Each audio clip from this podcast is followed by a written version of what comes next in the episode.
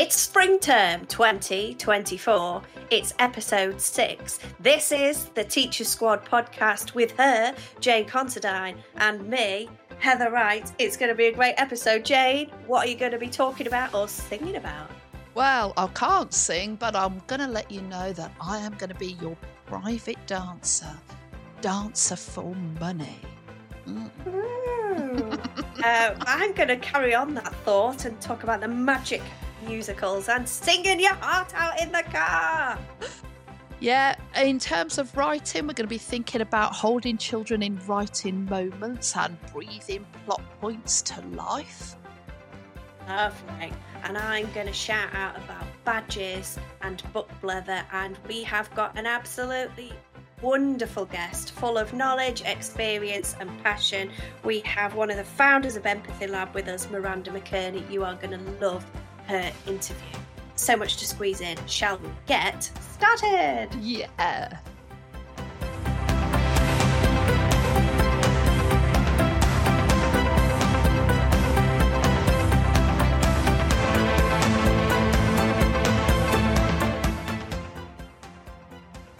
Jane. Yes. Just so the listeners know, I've tried really hard to, today. You know, been getting on at me for being unfashionable. So, you know, there's no blanket on my knees today. I know you can't see that, but there's no blanket. I nearly brought my daughter's Stanley Cup and Nike blazers just to I don't think I could get my leg up that high to show you on the desk just to say look at me I can be fashionable but no they actually belong to my daughter. So I put a leopard print jumper on. Will that do? Sexy. Yeah I like it. It's always good to get yourself animaled up babe. Yeah no you look cute and I like I like your pineapple thing you got going on as uh, well see, I, see I've got a bun and a scrunchie in yeah. That's more to do with the fact that the hair's not very washed. So, but let's go with it's a fashion choice. And, it is um, a fashion choice. It's not good to wash your hair anyway, is it? It really isn't. Washing all those natural oils out. We're supposed to just let it, leave it, leave it. You know. So yeah, you're you're right on trend there, babe. Love it. I'm on trend. First time in my life. Have you got? Oh, I'm waiting for the rhyme. Have you got lots to be um, grateful oh, for this week, Jen? Well, I went to Dudley. Dudley, Dudley, yeah, and it was it was a training event in Dudley, and it was the day that everyone was expecting snow, and there was all the warnings and people coming from up north, and we lost a few with sort of anxious travelling, but it didn't really end up being snow in Dudley. It was just like this biblical rain, uh, and it was awful. And um, and talking about hair, like me, I'm naturally curly, and rain, well, actually, any moisture is just like that's your hair ruined. Uh, it's a complete and utter frizz bomb. Um, and why I'm telling you all of this is when we got to Dudley and we found out where we were working, it really made me laugh because the room, uh, this it was obviously named, you know, in the late 90s or early 2000s, and it was called Vibe. Vibe. And it was, there's a lot of purple. And uh, I don't know what the vibe was because there was no windows. And it's like this, this vibe, this is like, is this like a dungeon vibe without any of the good stuff? It's a bit of a weird vibe. It's a weird vibe. And um, really, as the day went on, you know, when you feel yourself going slowly a little bit, sort of boxed in, cabin fever, claustrophobic, and just the impact of not having windows. And I just felt really a bit on, I didn't feel like I had the right vibe at the time I left the room which kind of has made me feel very grateful ever since for Windows. I was wondering where this was going then, Jane. I was thinking this isn't this isn't gratitude. We've got there, we've got there. Go on, go yeah. on. Just so yeah, I suppose I am here. This is a this is like a rubbish crap ride. But I'm here at my station with lots of appreciation for just I don't know what's happening your end. I mean, this is a bit of a hard half term, isn't it? Because I always think you're a bit skint after Christmas, and it's it never feels like it's going to be a, a mad one. Um, but some of us are on half term. I am, and some of us are waiting for half term. But I think like windows are really important, aren't they? And today was gorgeous looking out of the window, and uh, I, yeah, it was really, really lovely. And there's been some. Go- I saw the sunrise. Uh, I saw the sunset as well, and they're both beautiful. And I think this is the half term to kind of appreciate the small stuff. You know, the jigsaws, the you know nice walks, the snuggles, and actually, all of us have to start the new Netflix series because I've read the book and it's brilliant. One day, and that's just hit Netflix. So I'm going to snuggle down later and watch that. So yeah, I'm grateful. I'm grateful. Blanket with a blanket. Yeah, or or with some leopard print sort of leopard print underwear. I'm, a, I'm hair scraped back, just casually lounging around. I'm ready yeah. Ah. Oh yeah, all good stuff. I, I actually joked to Ian that like to work on my marriage, I'm mainly getting to sexy underwear, reading the latest reports from the Education Endowment Foundation saying don't touch me because I've got loads to catch up with. So it's not like halfway.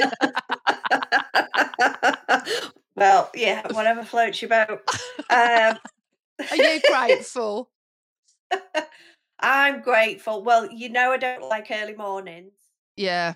Uh, but at the weekend, uh, me and uh, my daughter got up super early, did a big drive all the way up to Bristol, um, because we went to see the Wicked musical oh, on tour. Yeah. Oh, it's so good, isn't it? It was my daughter's yes. first time of seeing it. Yeah. And it's my third time of seeing it. I've seen it in the West End, I've seen it at the Liverpool Empire, and now I've seen it at Bristol Hippodrome, I think it is for, for Bristol. Yeah. Really nice theatre. Yeah. Not been there before. Uh, it's just uh, musicals are just great, aren't they? Now, I mean, I, I'm I'm totally trendy now, Jane, because my daughter made us a Spotify list to listen Ooh. to on the way up. You know, which is like a revelation to me. Yeah. Um. So she All sang wicked inspired. Well, yeah. musicals, lots of musicals, nice. some wicked, lots of musicals, and she belted them out three and a half hours of it. but it was it was just kind of floating around my brain and and you know obviously all the way there and enjoying it watching her with one eye and seeing how much she was just reveling in it and little moments where she was just like oh, she didn't yeah. die sorry spoiler alert um and just the just the joy in it. But I, as I was driving, um, you know, back as kind of just thinking about how brilliant their boss musicals are boss and i just yeah we could use them in school we've talked a lot about um fluency activities and rereading uh, you know, a performance and just yeah, loads of great stuff. And we were listening to like Billy Elliot and Jamie, and I love to hear those musical songs where they're actually singing with their local dialect. Oh yeah, great. That's, that's There's so, so nice, many good ones. So it was a journey of of joy and just my brain just fizzing around thinking about the joys of language and you know getting under the skin and the empathy and the emotion expression all that of a musical so if you haven't got any musicals in your curriculum maybe it's time to zhuzh up your genres yeah i'm grateful for that yeah i, I mean the, uh, wicked is absolutely up there i love matilda as well and um yeah there's always ones to to add and you go through phases don't you of kind of loving certain musicals um, but I remember that. I, I, have got lots of fun, fond memories of singing uh, with my mum in the car, actually, when we used to go down and visit my gran. And um, yeah, but as I reflect back now, she used to make me sing as, in a duet with her. I'm a private dancer by Tina Turner, and now I know what that means. This is a bit freaking weird. Like, mum, I was 11 years old. I don't know how like moral this was ah, that's brilliant. That is so good. There's something about a car, though, isn't there? That that driving space that, like, this tin box, and it's just your space. And there's something about it that loosens you up and makes you just free. And you yeah. can belt it out and sing in harmonies that sound amazing in your head, but to anyone else, they probably don't. Yeah. I, lo- I love yeah. that in a car though when you look over and someone's you know having a mad one you know we've got really going yeah. for it proper going for it yeah brilliant there was uh, uh, w- one of the other ones that she put on the playlist w- was heathers have you yeah. seen heathers no. the musical no Re- really good but there's a there's a few uh, interesting phrases in some of the songs yeah. um, and also in in one of the six numbers um, and she she kind of belts that out and is like this kind of I could sing that because it's in the musical song and I can get away with saying some four letter words and she just looks over with that little eye and it's like mm, this is great. Yeah, yeah. don't do that in your classrooms. Yeah, yeah, don't do that in your classrooms. Check out what you're singing. From, we should move on from musicals. Have yeah. you got a wonderfully summarized sentence for us? Yeah, I have. Um, and actually, it's always hard for me because it's about writing, and I've got so much to say about writing in the curriculum and the teaching of writing. But um, I think the sentence is about um, how we can be um, a lighthouse teacher when we teach writing, and that um, it's really critical that we illuminate the way for our young little yachts who are fragile oh. and struggling out at sea often when it comes to writing. And uh, we've got to help them sort of navigate things creatively and we've got to keep them on course so they feel like they're in control. But I think sometimes um, when we look at kids writing, um, we know that they're struggling with a with a hell of a lot of things, and uh, and there's a lot of patterns nationally about what kids kind of uh, well what we get a sinking feeling about and, and what they find uh, tough, and um, you know we know then they find spelling really hard, punctuation, um, and a lot of their writing is um, like little fragments because talk is fragments, you know, and a, and if they're trying to chuck their talk down, that's often quite fragmented. Um, and there's this other part that makes writing a little bit fragmented for young children. It's when they start trying to use more complicated words, you know, like uh, conjunctions like when, if, that, and because. They have a go at writing complex sentences and they don't really have a good concept of them. And sometimes they just like lobbing a full stop after a subordinating subordinating clause, if you can say it, which I can't, because that's why the right curriculum's so damn tricky. Oh, and the, you know, you got lo- as a teacher, you're reading loads of run-on sentences. It's not just and then, you know, it can be so later and ultimately. It can be lots of different words that kids latch onto and just like overuse. And um, you know, we are talking earlier about celebrating accent and dialect. But of course, in that celebration, it can really kind of muck up the tenses they're using. You know, we was going, you should yeah. have, you know, I'm gonna go, and all of that. So there's there's so much to sort. Um, however, you know, what we've really got to do is make sure um, that they're that we, we keep it as clear as possible for them and that the big stuff is really, really clear. And we want them excited for writing. We want them to um, understand uh, the nuts and bolts of writing so that they can, you know, they've got to learn stuff so they can be ultimately creative with it. You know, it's it's not going to happen by accident. Um, and one of the things um, I've been working ever such a lot with schools lately is sort of for cognitive overload reasons, um, almost like less is more, and, and immersing kids in one moment really, really well, um, and um, how we can sort of breathe that moment to life. So that kids have kind of a real sense of the content and the context. So they're not trying to juggle too much plot. You know, they're just they're just writing something really, really well, and um, that kind of breathing something to life, getting them to understand it before they even try and write about it, getting them to kind of have more knowledge about the world um, is really important so that it's kind of a level playing field for kids. You know, like all children kind of can come at the writing and have a sense of sort of this deep knowing about what they're writing. And, um, it, you know, just taking some time uh, just to get children into the writing.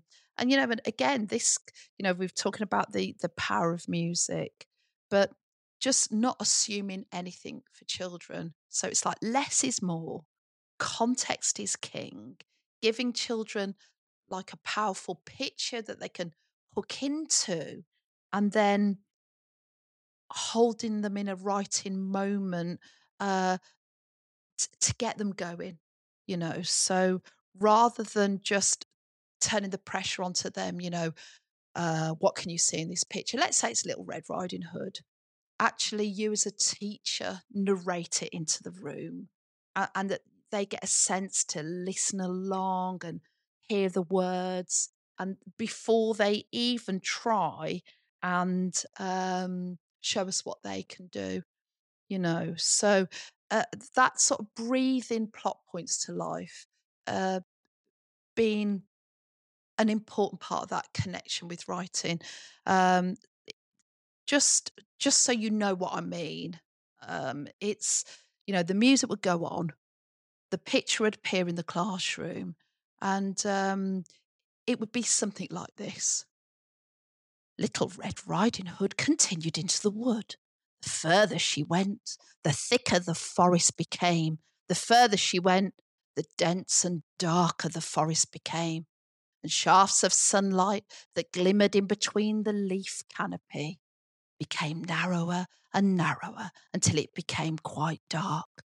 The earthy smell of the woodland was locked in heavy foliage, and the outside world quietened. And the woodland world and its sounds were magnified.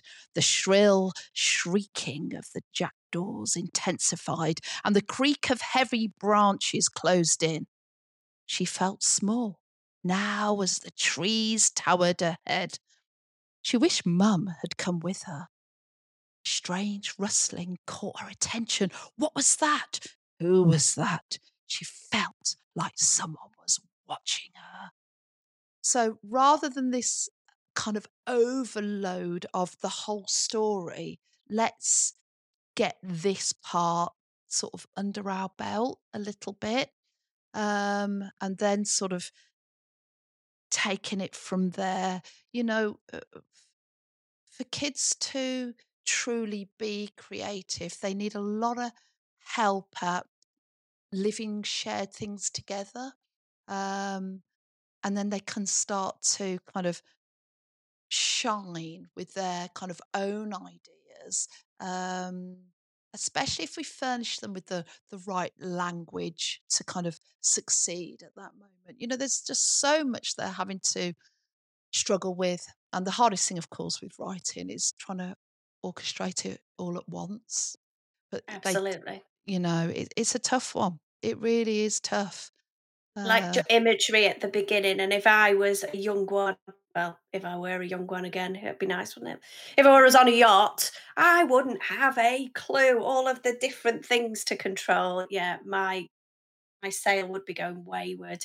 So it, it, it is hard, isn't it, to just give them the space. Uh, but I like the word breathing in that as well. And we don't want them to be doing that panic attack because yeah. that's when we get the rubbish and the fast and the it's there's a common theme with what you talk about, Jane, about giving them the slow down and the space to, yes. to do that. And, yeah. and it is an important message. Yeah, yeah, absolutely. Absolutely. There's just so much there having to uh, juggle. And, um, you know, they, they need a chance to kind of do it well and, and do it kind of deeply. And s- sometimes, um, you know, the, the writing is too rushed uh, and it, it's in the slowness that they can start through meaningful practice you know they can start getting better and start actually bringing their own ideas to life. Yeah, and absolutely. feel and feel the moments of success, can't they? Yeah, Yeah, yeah, yeah, yeah. Hmm. Have you got something on your mind, Heather? Well, um, there's I, have always got lots on my mind, and it's always picking out what what what's what's good to, to talk about this week. So, as well as my leopard print jumper, uh, Jane, Yes. she says as she pushes out her chest. Have you noticed that I'm I'm wearing um, some badges today? I don't know how clearly yeah. you can see them. I So can see them. these these are the sought after uh, Reading Rocks badges. Um, and uh, and the most recent batch has been available just for a few days um, on on the website, um, and nearly all of them have gone already. So if you want one, you need to get yourself on there quickly. And they seem to be very popular. And they say one of them says, "Ask me what I'm reading," and one of them says, "Tell me what you're reading."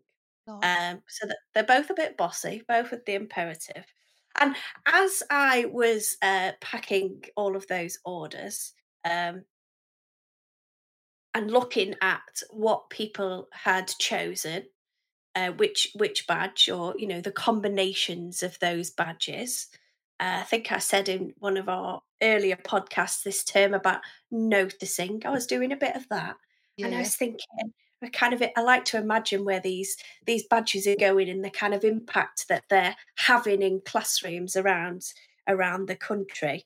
Um, and some people had chosen to just get one version, just just an ask me, and that's the most popular actually. Mm. Ask me what I'm reading. Um, some people had got evens, so ask me what I'm reading or tell me what you're reading. Some people had just got one or two and just think maybe they're just getting them for their own lanyard. Yeah, yeah. Some people had got like seven of each, and you think, hmm, is that how many teachers there are? Are they getting all of the teachers to wear them? Or some of them are in bigger numbers, like 50 of them or 40 of them, and you're thinking, is that for one child, one for every in the class, or are they giving them away for special reasons, or is that for the reading and pupil reading ambassadors? So I was kind of imagining all of these things, but ultimately, what they're for is to inspire informal book talk. I tell you what else I'd noticed, which has got nothing to do with informal book talk. Well, there were loads of Claires and loads of Joes who ordered. Ah, oh. And I was thinking, are they popular names in teaching, or are they just teachers who just are particularly good at promoting reading for pleasure in school?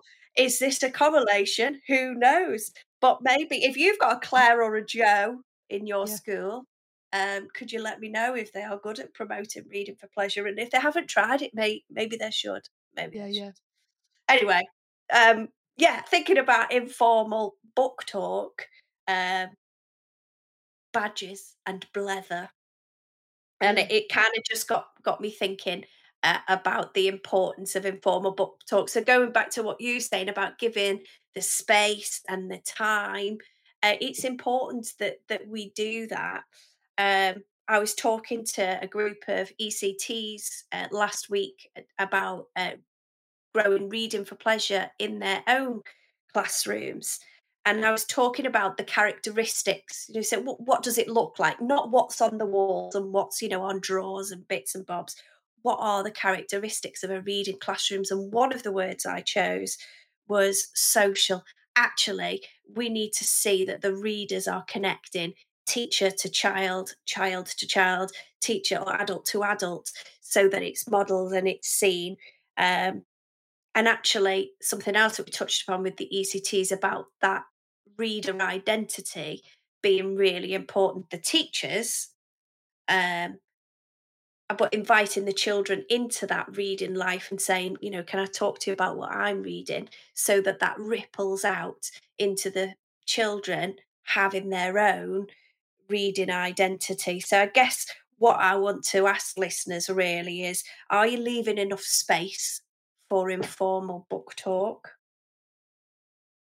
Big one for teachers because we're a bunch of control freaks, aren't we? Yeah, yeah. Are we are we letting go of the reins enough and giving the pupils enough control about what they talk about.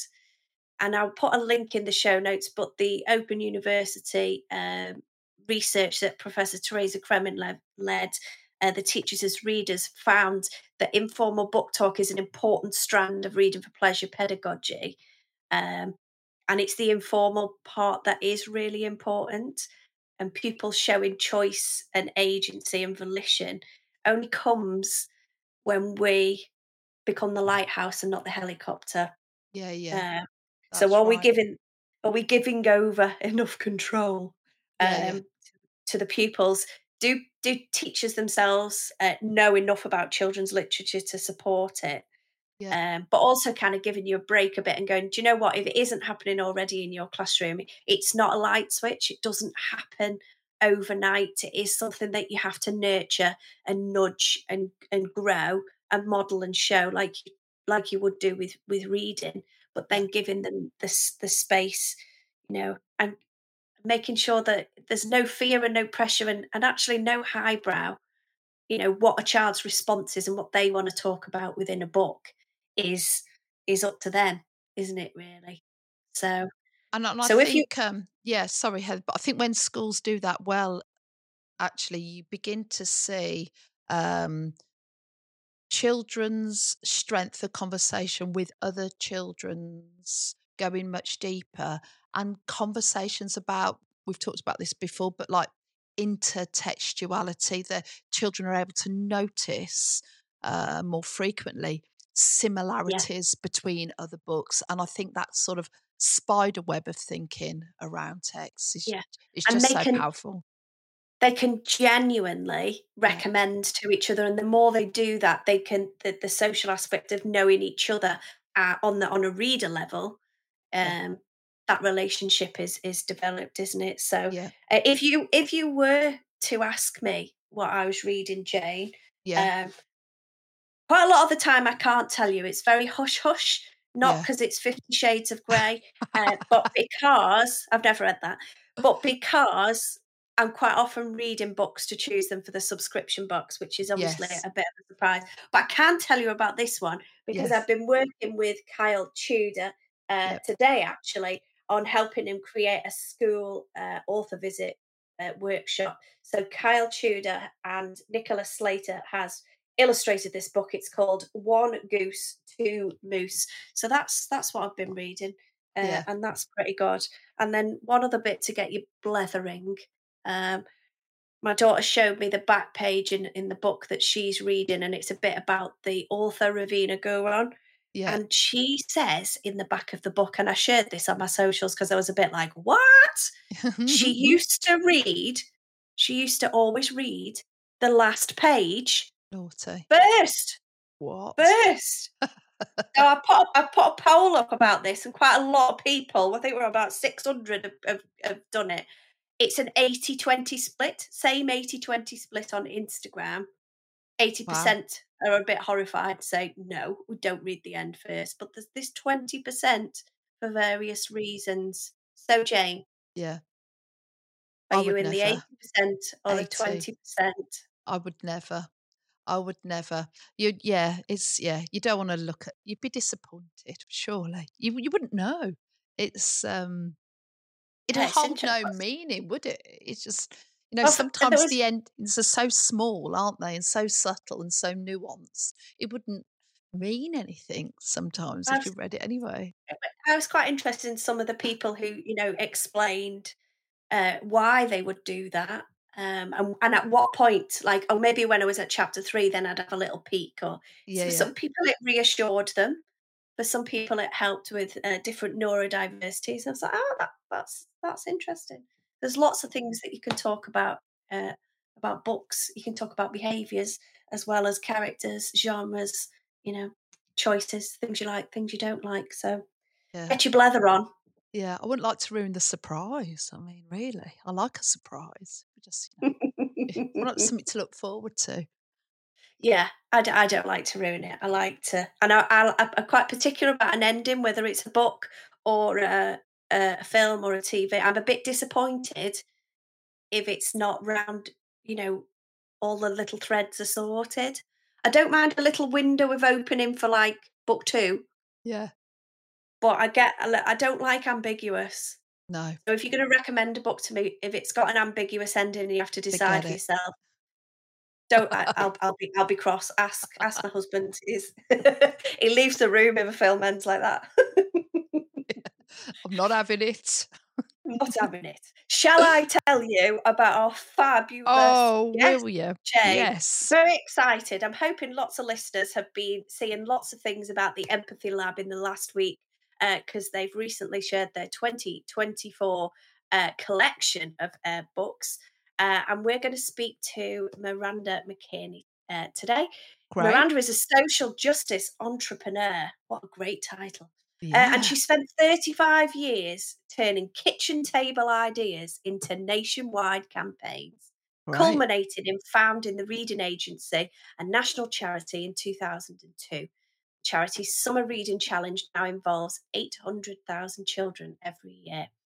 Uh, having retired, in inverted commas, to go trekking, she became fascinated by the building body of research showing that reading builds empathy. And this has led to her founding Empathy Lab. So, shall we invite her in to chat about it? Yeah, great.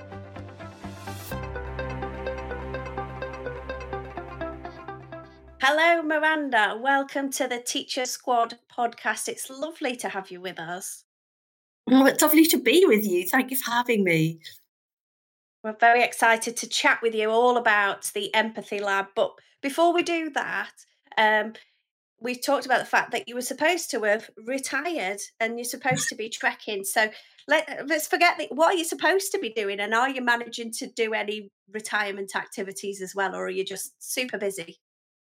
Um, so busy, kind of more busy than I was when I was running the reading agency, but partly because I've become a granny. And so I'm trying to sandwich in a granny day as well, which doesn't really fit. Um, so that really means working at the weekends to kind of squeeze everything in. But Empathy Lab is um, growing and it feels like so important right now with what the world is facing um, and what our young people are facing that, you know, I feel more fired up than ever by the idea of using books more consciously and purposefully to build children and young people's empathy, understanding, and skills. Definitely. I'm glad that you're managing to squeeze a granny day in.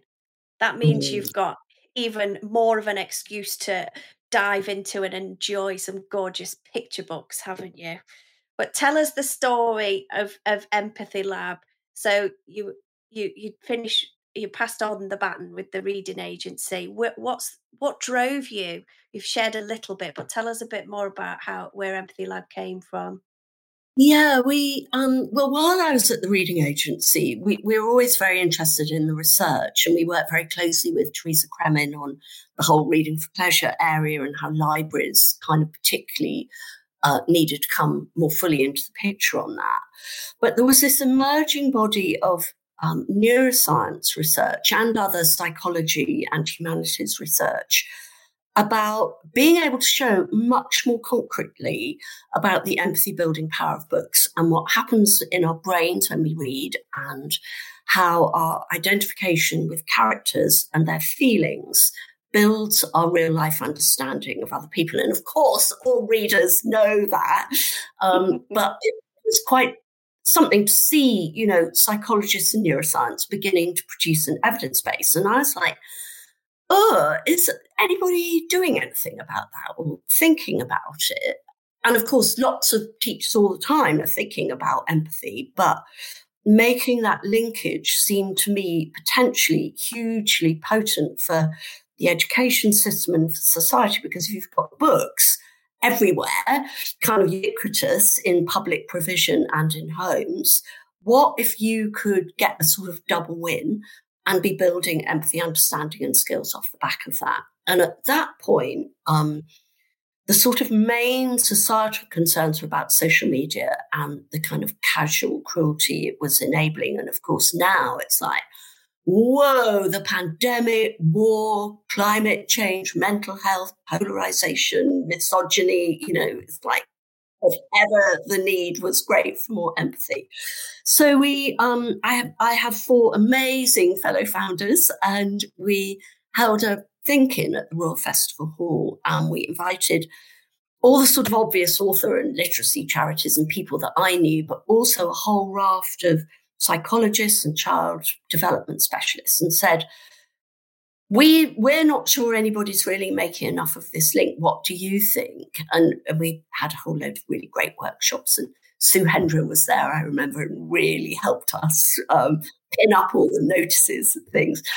And basically, the conclusion of all these very eminent people was that no, the not nearly enough was being done, and they basically said, "Go forth and do something." Um, and so the first thing we did was wrote an article in the Guardian, teach the teacher bit of the Guardian, saying, "Wow, there's all this amazing research. Is anybody kind of thinking about that?" And we got absolutely inundated by schools saying we're so worried about empathy levels um, in our children and indeed in parents and kind of lack of understanding and a focus on me, me, me.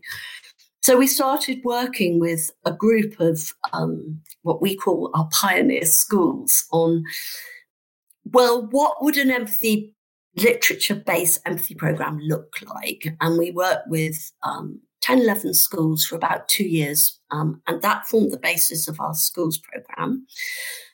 And then for the schools program, they said, why don't we have a day, an empathy day in the year, towards the end of the year, where we celebrate what we've been doing. So we had a sort of mini empathy day with 10 um, schools.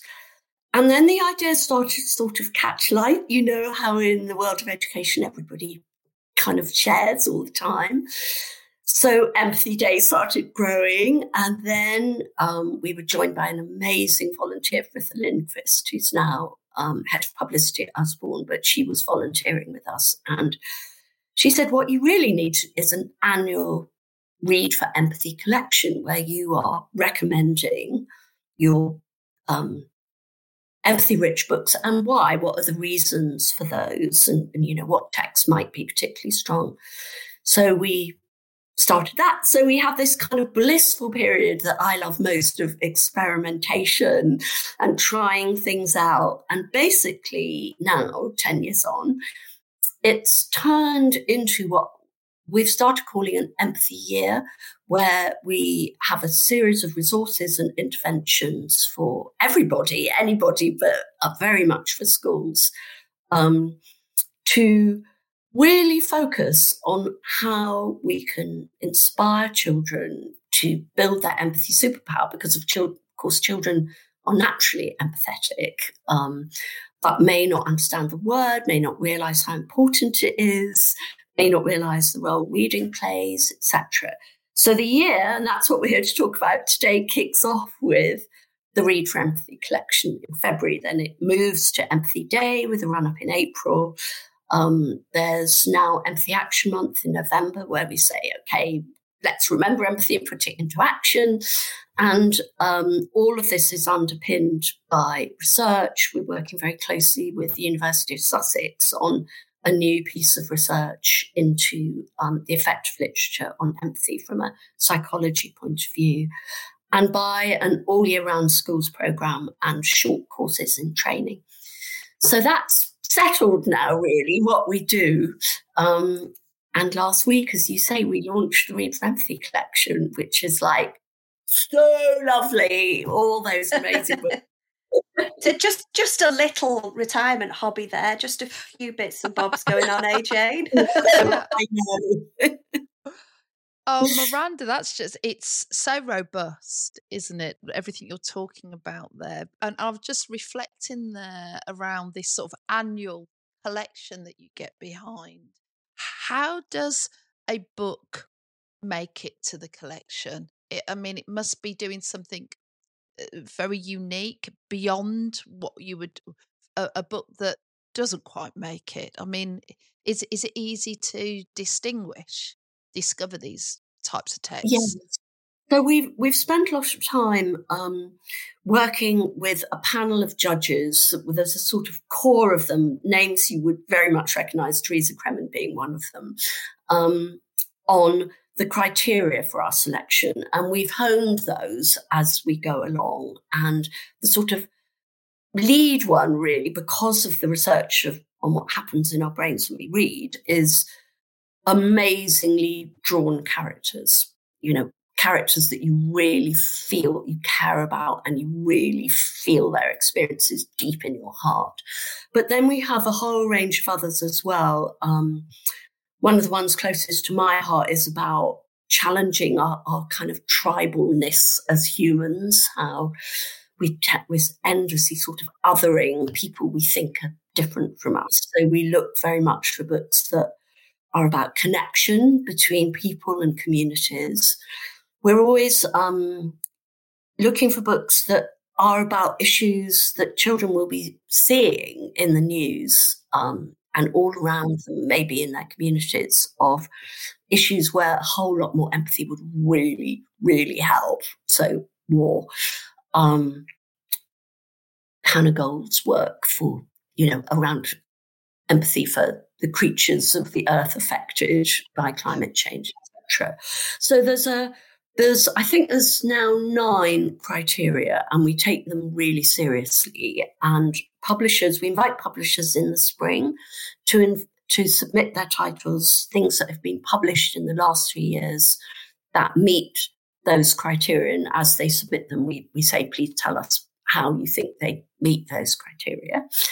Um, and then our amazing panel of judges, um, there are 14, so they're a mixture of grassroots teachers like John Biddle, who you know yes. you'll know, I'm sure, um, and then people from national organisations. So recently, um, Phoebe Demages joined us from CLPE.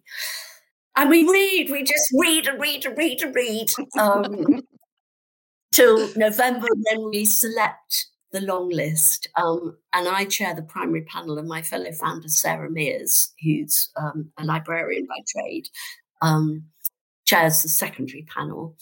And we take, we try to get a really good balance of genres. Um, hugely big on diversity. So this year's collection has 33% of creators of colour. Um, we agonize about it or we you know we take it really really seriously and then um, Peters, bless them, help us produce guides, which are free and downloadable from our website, where we explain why the books we think they're good for empathy work. Um, and then we launch it in February. Yeah. So tell us, I mean, we it's just wonderful to hear not only your amazing knowledge and experience, but your passion. It's it's beautiful. Um, but I'm sure you could tell us about each and every book in the collection this year, but we we don't have time for that. So have you chosen a few favourites that you can tell our listeners about, a few highlights from the collection that they can go and check out? I have, and um, before I say what those are, and it is such an invidious thing they're like all amazing. But there's a section that I'm particularly happy that we've introduced and that we've done this for the second year now of picture books under the heading of one of the key skills we aim to build, which is um, everybody's ability to name and recognize and share their emotions. Um, because partly in response to teachers who've been saying, particularly since the pandemic, um, how troubled a lot of children are, how difficult they find it to name the granularity of their emotions. And there's a lot of really powerful psychology research showing how much it helps us to be able to do that and not just say, I'm sad, but to say, you know, today I'm all mixed up and I'm really miserable, but I'm part of me is really despairing or you know just helping us really frame those. So this year there are eight amazing picture books um, in an emotion section. There's this this year there's been um, a really strong showing for verse novels which um, i think are, are, particularly potent in an empathy connect collection. They somehow really get you. So um, there's two I was going to talk about. You won't be surprised to hear me talk about Matt Goodfellow's The Final Year, um, which is on everybody's lips. Extraordinary verse novel. Oh, God, voice of Nate, the main character, so strongly drawn and gives you real insights into a sort of chaotic family life that is full of love. Um, so love that one. And then I don't know if you know Tia, Tia Fisher's Crossing the Line. That's in the secondary collection. And it's about a boy being sucked into county lines. Um, and it taught me so much. You know, when you get those insights into like, oh, you know, of course I know about county lines, but oh, that's what it feels like and how you could end up like that. So, you know, really powerful insights. And then the, the picture book um, that sticks with me and Sarah endlessly is I Am Nefertiti, um, which is a really wonderful picture book about a little black girl who's um, the adult in her life, the teacher, shortens her name because she kind of feels that Nefertiti is a bit long, and so she shortens it. And Nefertiti feels smaller and smaller by not having her real name, kind of her whole self recognized, and she shrinks to being little tiny Nefertiti. And then the teacher listens and it all gets better. And by the end, Nefertiti is on the drums and it's fantastic. But it's a very, for me, it was really resonant about people really seeing you for who you are. Um, so that, with that one, and then I had one more. Um, I could go on forever, but I, I know I can't. So um, Safiya's War in um, the secondary collection could actually be suitable for upper key stage two as well. It's by Hiba Noor Khan. And it's so poignantly resonant in the context of the Middle Eastern conflict right now. Um, so the, the lead character, Safiya, is a Muslim girl in Paris in the Second World War when the Nazis are persecuting the Jews, and the Jewish community is trying to kind of organize themselves to get out. And um, Safiya and her family so bravely work with the Jewish community, and everybody kind of works out an escape plan, and lots of them get out. And it's based on, you know, a true story, but that cooperation between those two communities who are putting a sort of shared humanity first um, just really made me cry at, you know, what the Israelis and the Palestinians are going through at the moment and how much our focusing on our shared humanity would really help. Oh, Miranda, it's it's so wonderful to listen to how much, uh, well, actually, how well you know these texts and how actively not only are you involved with the the looking and reading and discussion, but actually how much of your heart and thinking that they take on you know. It is a labor of love. And and may i mention just two follow-on things? Because at the same time as um, launching the collection we opened registration for empathy day.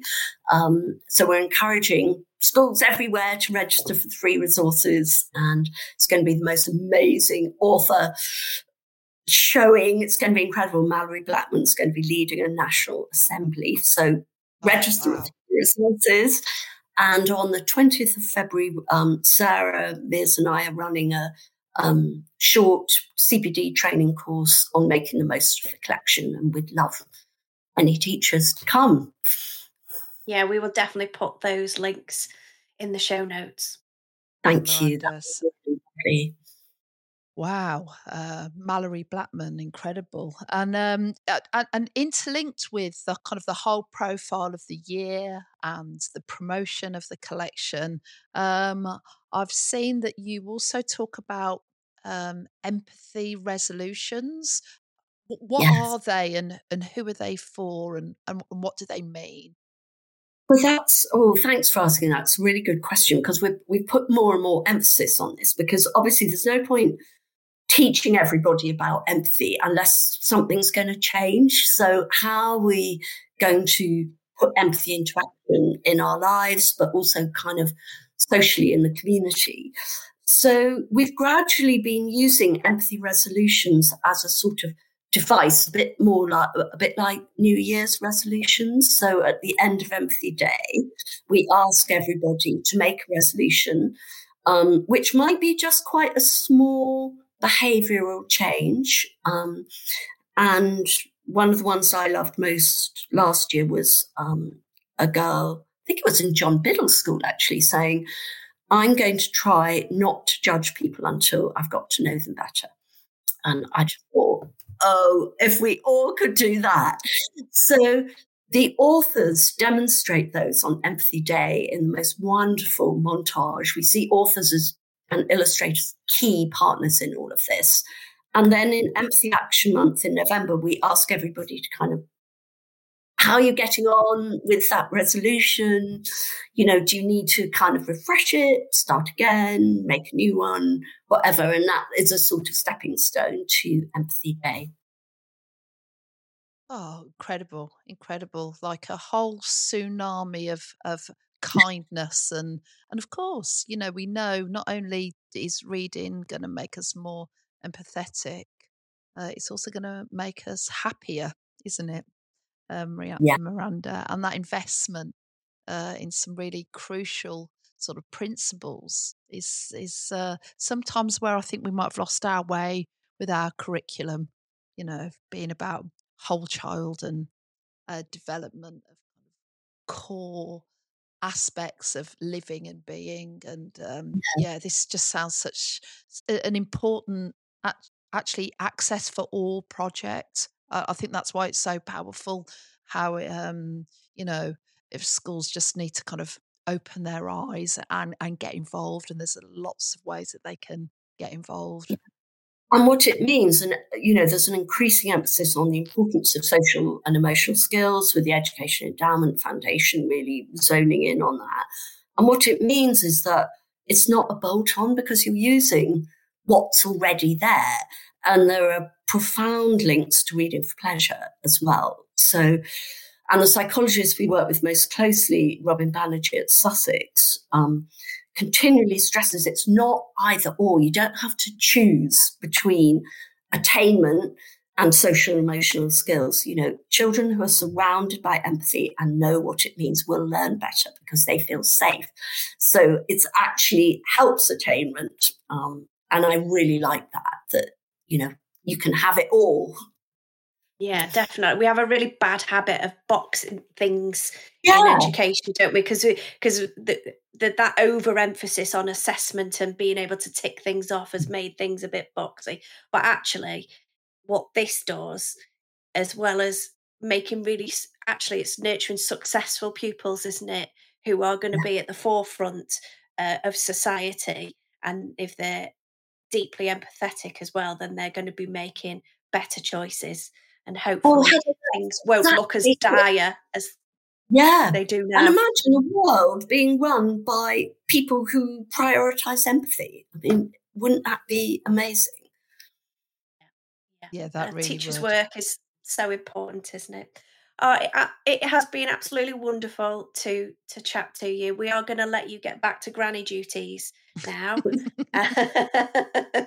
so thank you. opportunity. Really appreciate it. Absolute pleasure. Thank you, Miranda.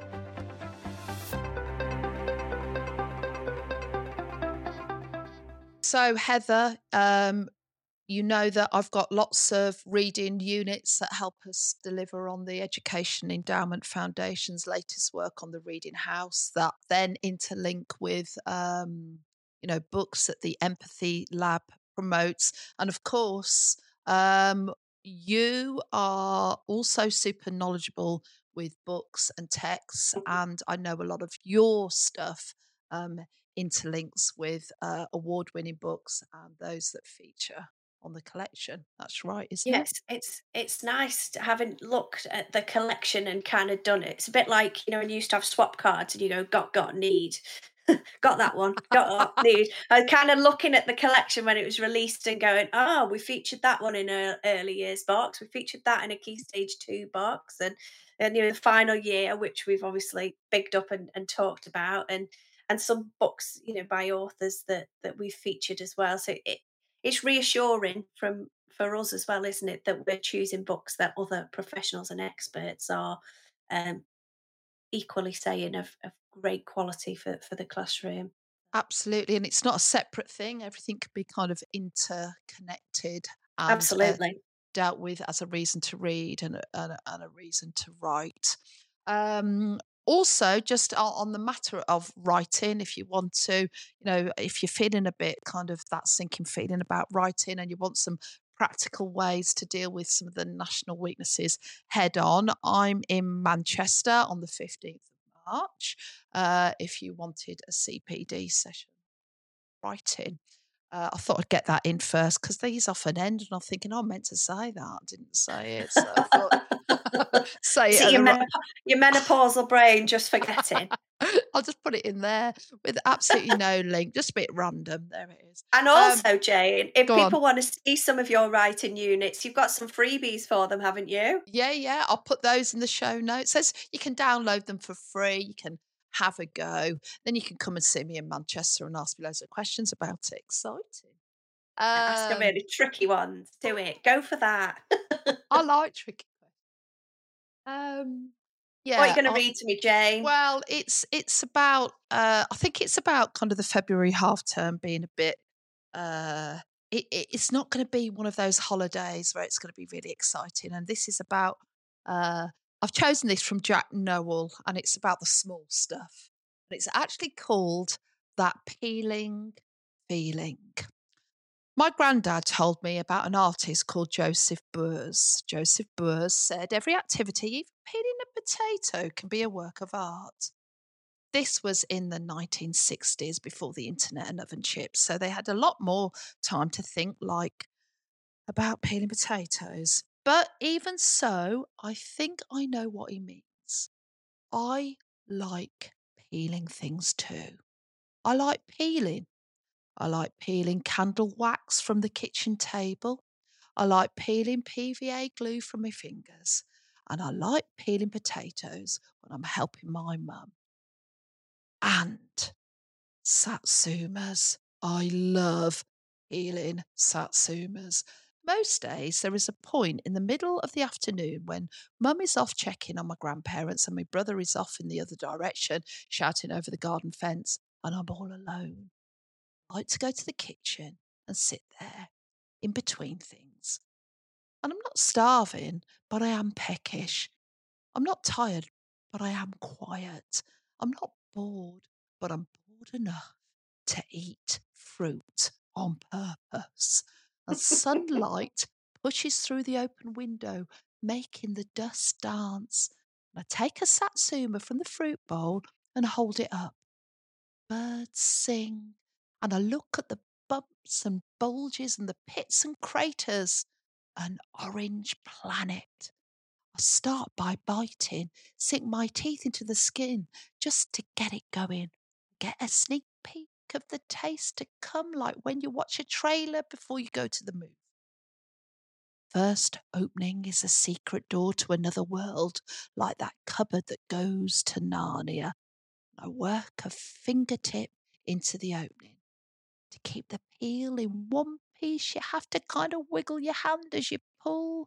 Micro moves up, down, back, forth. It's as neat and as natural as a turtle moving its flippers turtle on blue planet gliding through the shallows, the camera below, the sun shimmering above like a radioactive satsuma. Goes on and on and on, and on about the moment. Uh, but I'm going to leave it there. The peeling feeling. Oh, I like that. I don't like satsumas, uh, but I like that. And and you know, when you were talking earlier about writing and kind of those mo- breathing life into the moat, some children haven't got vast experience when we talk, but you know, taking the simplest of, of moments that we can all experience, uh, you can unpack it. Why don't so you like satsumas any... though, Heather? Like really? Oh, I think I like I like the flavour of orange. You know, especially in a Terry's chocolate orange. but but I, I, it's a texture thing. I don't. Oh, yeah, yeah. I don't yeah. like. I don't like. Don't like the feel of it in my mouth. Any Um, orange, any orange, or just any orange, yeah. Oh, not in. yeah. Not. No. I Yeah. And I really do have to be quite bored to eat fruit. more than bored. More than bored. Yeah, I like that line. Um, yeah. Um, I'm going to share with you. I, like I said, there's loads of books on the Empathy Lab uh, collection that have been in the uh, Reading Rock subscription box, and I thought maybe I should do one of those. But then I spotted one that I thought, oh well, we had Helen Rutter in last Yes. week, Yes. um, and the piano at the station. Um, you've read? Have you? I thought. Have you talked about this one before? no, I no, no, can't no, remember. no. Anyway, but I, I love I love Barrington Stoke books. Those nice Yes. short reads, but I've got so much in them. Um, great for, for, for children who who need a, a shorter and to feel confident, but also great as as read aloud. And I can absolutely see why this one has been selected uh, for the empathy collection. So. Uh, the, the the main character in the book is is Lacey, a young lady who is a bit troublesome at school. She's got a few bits and bobs going on. Uh, keeps getting chucked out of class and sent to ISO isolation.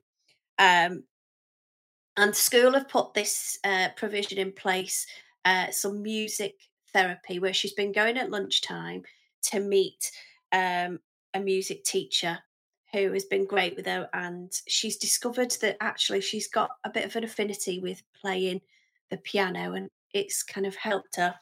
But I really liked this moment, and I'm sure you can see see why. So she'd been composing a few songs in her, in her mind, but she's she's in, in another lesson now. She says, "Today, when I wake up, I hear a song as if I've dreamed it. I can't wait to play it. I walk to school, past the new build estate, then past the train station. All the while, the song is playing over and over in my head. I'm in English. I'm still thinking of the song when Mrs. Yardley asks me what I think of the book we are reading. I lose the song and feel annoyed, so I can't help but say the first thing that pops up. It's rubbish, miss. What's the point in reading old fart books that have nothing to do with what's really happening? I want to read about people like me, not about old posh people like you. Everyone in the class sniggers and shuffles, knowing that it might all kick off. I've been a bit better recently. I've not felt the need to wind people up so much, but Mrs. Yardley has annoyed me by making me lose my song. Lacey, I have to send you out for talking to me like that, she says. But it's an interesting point. If you can't connect with a character, then how can you enjoy a story? I'll save that discussion for when you are here tomorrow.